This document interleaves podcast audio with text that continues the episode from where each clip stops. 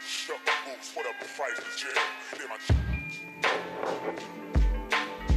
Welcome to the Dash Podcast. I am your host, Trey Gammage, and I've got a guest joining me today, Mr. Dave Swanson, coming all the way out from Texas. He is a renowned speaker at this point. He'll be speaking with some Fortune 200 companies soon. He's an author of the book called The Dot on the Left. He's a motivational speaker, and he's a pretty cool dude. Um, I met him through a man named Marcus Ogden, who has a speaking academy, former NFL player who is now teaching folks how to speak and connect and network.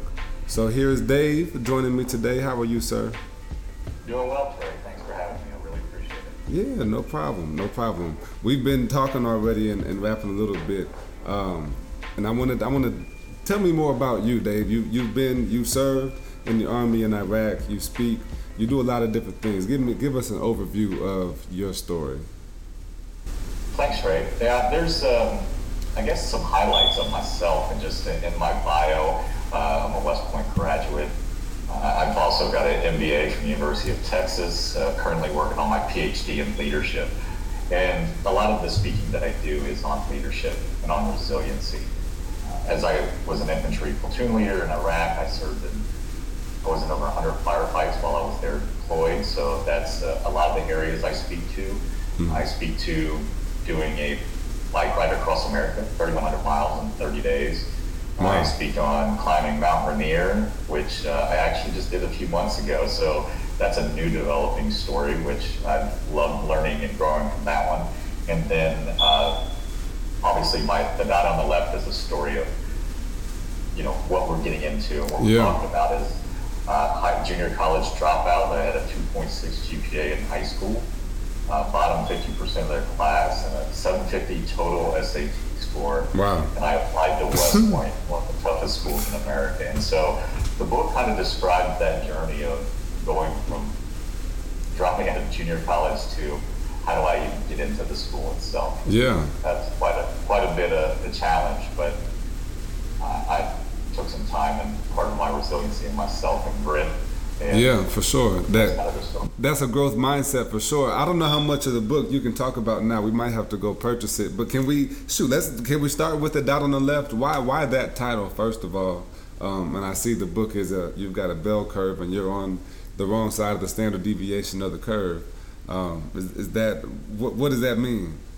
Ho- Hopefully, we don't lose too many guests with the word standard deviation. right? That's uh, the statistics term that generally scares people away. But uh, the dot on the left is essentially the night before academics began. The commandant of the school takes us into a meeting, and he shows the entire class's SAT profile. And on the math portion, somebody had scored an 800 out of 800 in my class. I mean, there's some pretty intelligent people at West Point. And when I looked to the left side of that curve, there was just one dot, and I was at 310, and I knew who that dot was. And I didn't think that big of a deal on it. Then when they showed the English portion of the SAT, I looked at the right, and there was a 750 out of 800 on the bell curve. And then I looked at the left, and I recognized that dot of, of 440 again, and I knew who that was. And so both times I was the dot on the left, and I did not know what I was to get into. Hmm. Hmm. What did that What did that mean for you? So that that sounds like a um, a mindset shifter. That's that's one of those. That's kind of painful, you know, to be that dot on the left. So kind of eye opening to see yourself in that light. What did that do for you? Well, to, to recognize that I was sitting in a room full of people dots on the right, and that's how I, I refer to people that were there. They're they're intelligent. They're valedictorians. They're top athletes. I mean, it's you know the, the top one to two percent of you know high school Americans are in the class with you. And when somebody saw that, somebody actually made the comment, laughed, said, "I wonder if that was the same guy." And everybody started laughing around me, and I joined in on that laughter. But I knew it was painful. Uh, I it didn't really hit me how painful it was until the next day, which I don't want to share that story because it's part of the class. But essentially, you can imagine if you have a, a 310 out of 800 on the math portion, the next day it was definitely challenging and that growth mindset. I, but I will share this story that when the director of admissions called me about seven months before that he said I had no chance or very little chance to get into the school. And why did I think I was actually going to make it? I told him I would study 20 hours a day if that was what it was going to require. I would do whatever it took to just be part of that. And it took absolutely everything that I had to give in order to even make it through the first week. Mm, mm, mm. Are you still the dot on the left? No, you know, it's, uh, you know, going to what we kind of discussed a little bit as you, I realized that I wasn't giving my full potential. And that's truly what being a dot on the right means is, is giving your full potential. Mm. Giving everything you have, whether it's you know, an education or it's your job or whatever that is, then that's what makes you become a dot on the right. Or maybe that's what you define as success. I know that's how I define success is never really giving up on something that you're passionate about. Okay. And so that's the way I define success. Everyone else can define it however they want. They a lot of times people define it with tangible things, a house, a car, or money, or whatever. I've never really put that, you know, making things tangible with what success equals for me. Mm. Mm. So what what uh what changed in you? You know, it's that that using your full potential. So what changed in you to get you to the other side of the bell curve? You know, I, I talk about these three things that really happened from that story. I talk about, and I won't get into in depth of it, is I pocketed the pain. Mm. I took that pain that was caused on me from that initial beginning, and I used it all the time. I didn't really share that with everybody else. Right. It was in my own pocket, and I could look at it anytime, and I kind of used that pain. Uh, and then I just had to work harder than everybody else. The way I look at it is, if that year of me getting into that school was a marathon, running with we're already at mile 20, and I was starting at zero. So what I had to do was I had to work harder, I had yeah. to work faster, I had to do everything possible to catch up with the people just to get to the end of that race so I could get into West Point itself. Yeah. And what I found out was I ran so hard and so fast that I actually ended up surpassing some people in that race of the course of the year. And so that was part of it. But then the only way that I felt that I surpassed people was when I really started to help other people. Right. Wow. At the end of the year, I became a tutor for people. And uh, so I went from being a laughing stock to tutoring people and helping them get into, into West Point as well. And I think those three things is really what allowed me to, to move, you know, to that growth mindset to being a dot on the right as well. Right, right, right. That makes sense. That makes that that's that's a nice uh, transformation on the way out. Tell me, I want to know a little bit more. You're you're in two books. Well, you've got your own book, The Dot on the Left. The other one you said is about your unit, A Long Road Home. Tell me some about um, serving in Iraq and uh, a long road home in your unit. So Martha Raddatz, who's an ABC News correspondent, she wrote the book Long Road Home, and she's done an amazing job of this book. Uh, she captured really the relationships of what went on at Fort Hood at home and the relationships of what went on in what's considered the bloodiest day in the history of the Iraq War at this point, where we, as a unit, lost eight people killed in action, and we ended up having about 70 people wounded in action in the course of this time of April 4, 2004.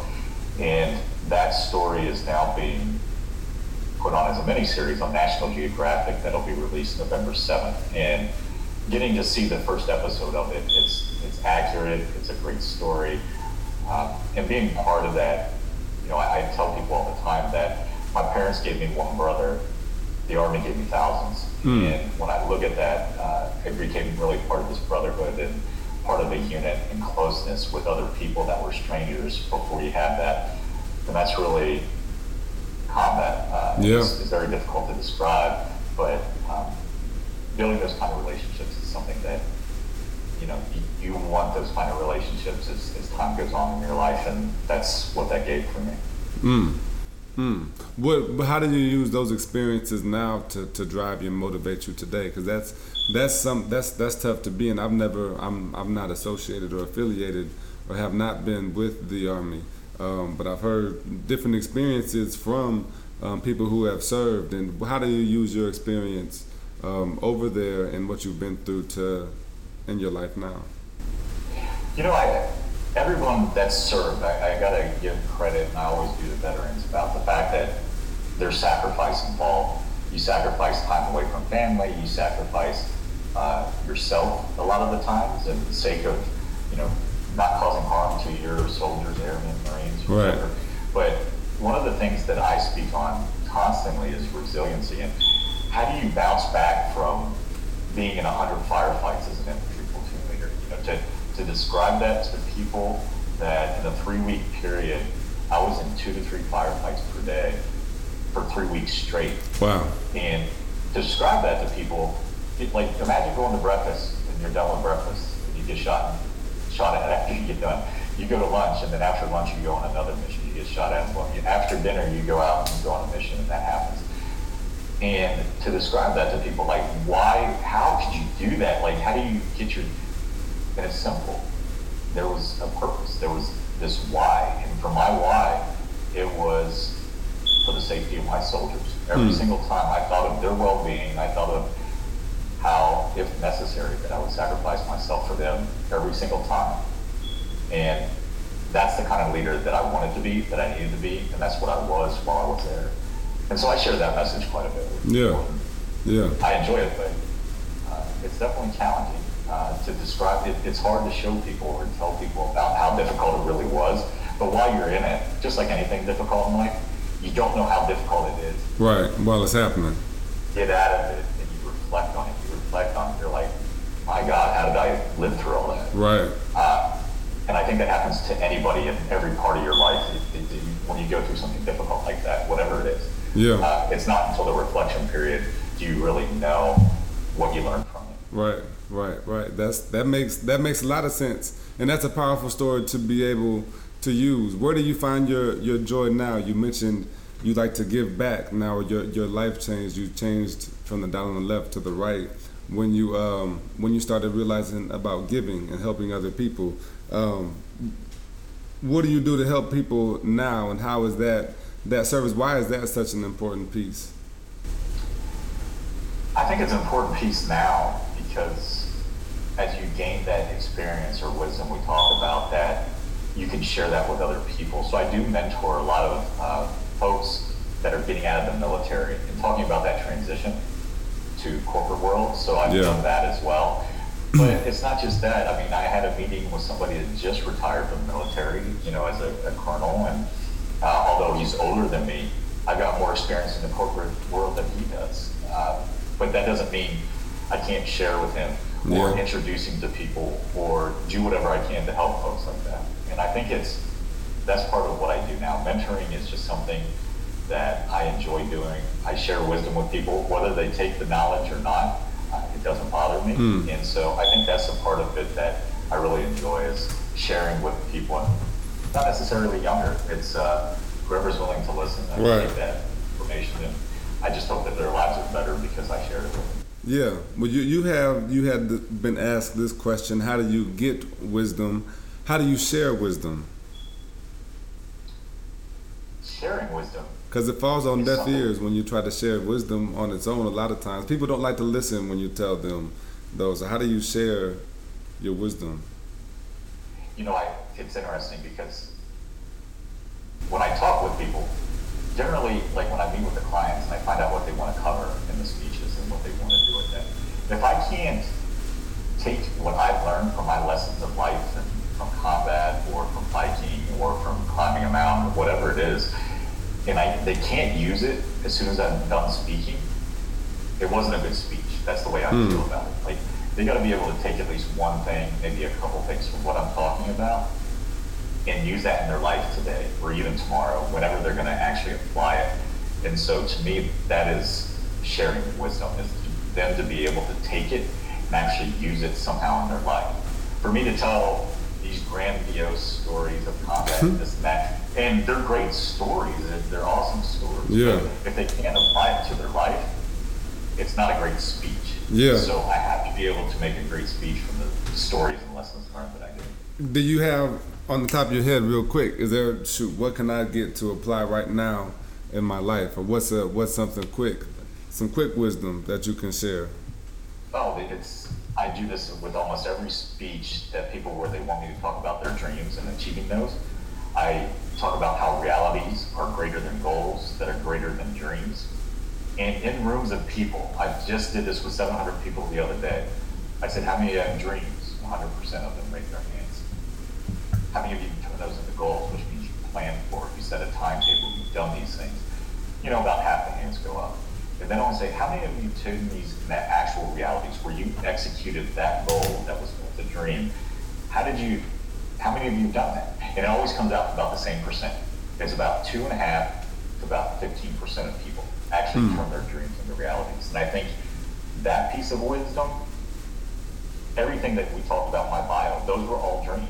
Wow. That I turned into realities. I turned them from not just a thought in my mind, but I turned it into executing it. And I think that's the biggest challenge for people. I mean, think about it. Out of every 10 people, two to three people are achieving their dreams, like turning those realities.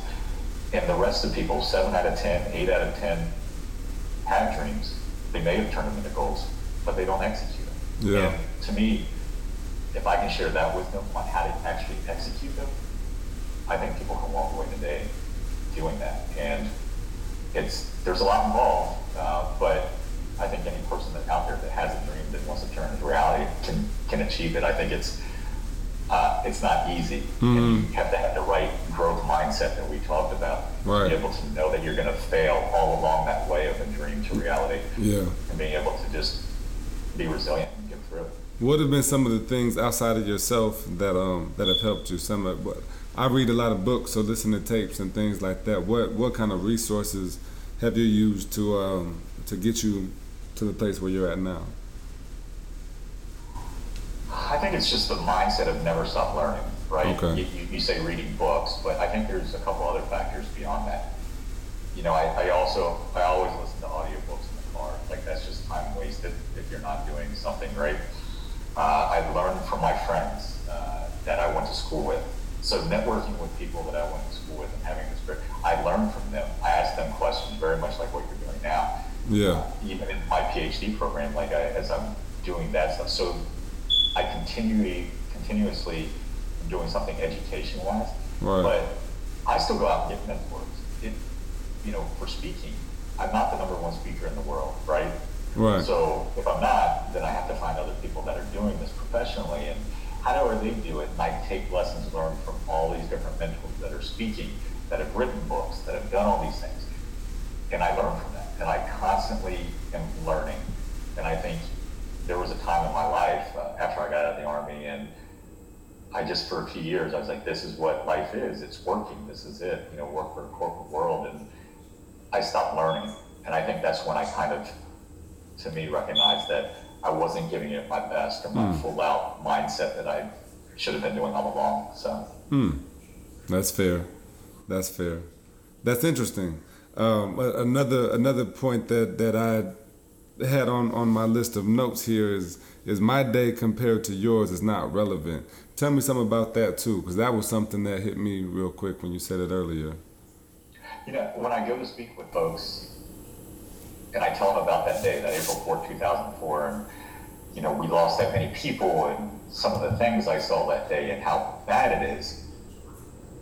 And they're, I always get the same response when I talk with people after. They're like, you know, you're talking about what's my worst day. They're like, it, it's nothing compared to your worst day. But I, I tell them, I was like, but you had your worst day, whatever that is in your mind, and it's not relevant to my worst day. Right. You, you still have your own worst days. You still have bad days. You still have things. And don't take away from it and don't compare it to somebody else's because somebody else's pain is never going to be as much as your mm. own pain. Mm. So that's that's the relevance right? Like it's not a this way that it's ordinal or the way that numbers worked out. It's not a one, two, three system. Yeah. It's it's it's me. It's what relevant in my mind. So if that is my worst day that I've ever had, then I think about it. What did I get from it? What is relevant from it that I can again back to growing, growing from it. And that's what I share. Those are the stories and what I share in my speeches. Wow, and that's a that's a that is a powerful point and a powerful close. I don't know if I want to ask any more questions after that response right there. Uh, is is there anything, Dave, that you anything else that you want to share that we have not um, touched on yet? You you've given us some powerful wisdom, or given me some powerful wisdom and insights already. Um, is there anything else that you want to share with us before we go? Well, you know, you, you said I was in two books. Well, I want to pitch my friend's book as well. That uh, in a time of war, Hmm. uh, his name's Bill Murphy Jr. He actually wrote about the 2002 West Point class, and I actually was a character in that book as well. Uh, that's not being turned into anything as of right now, but uh, that story follows, you know, like 15 different West Pointers and their journeys through combat and everything. Um, and Bill's just a great guy. He's actually writing the foreword um, for my book, The Dot on the Left, which is available on Amazon, wherever you want to find it. Uh, it'll be released December 5th. But that's really it, you know, the, that Okay. book and I'm speaking, going out. Uh, so I'm easy to find. DaveSwansonSpeaks.com. All of that stuff is all there. So uh, it's been fun. This is a fun journey, and I'm passionate about speaking and writing and doing all this stuff. And uh, I've really enjoyed doing it. So. For sure. And I'll see you in, in November at Marcus's um, Speaking Academy. Yeah, absolutely. Let me let me pitch for Marcus because he's just a great individual. He's put together this Ogden Speaking Academy that's in November. Uh, be in Baltimore, and the networking that goes on there. I mean, it's not just the you know ex NFL players that are superstars or Olympian or professional boxers, or it's just people trying to grow and network, and they're awesome people that are really there to support each other. So if you're you think that you don't have this great circle of people around you supporting your, you know, pushing you for your dreams, you'll find it at the Speaking Academy. And Right. that's that's what I really enjoy about it. Okay. Yes, sir. I'm excited to go. I, I talked to him uh, the other day, and he'll be on the podcast soon too. So, um, Dave, thank you so much for joining us on the Dash Podcast, and thank you for listening to the Dash Podcast. As always, we have new episodes that come out every week. We're pushing closer and closer to episode number 50. So keep your eyes open for a nice celebration live episode for that one. You can find more information on TreyGammage.com, SoundCloud, Facebook, or Instagram. And we'll see you next time.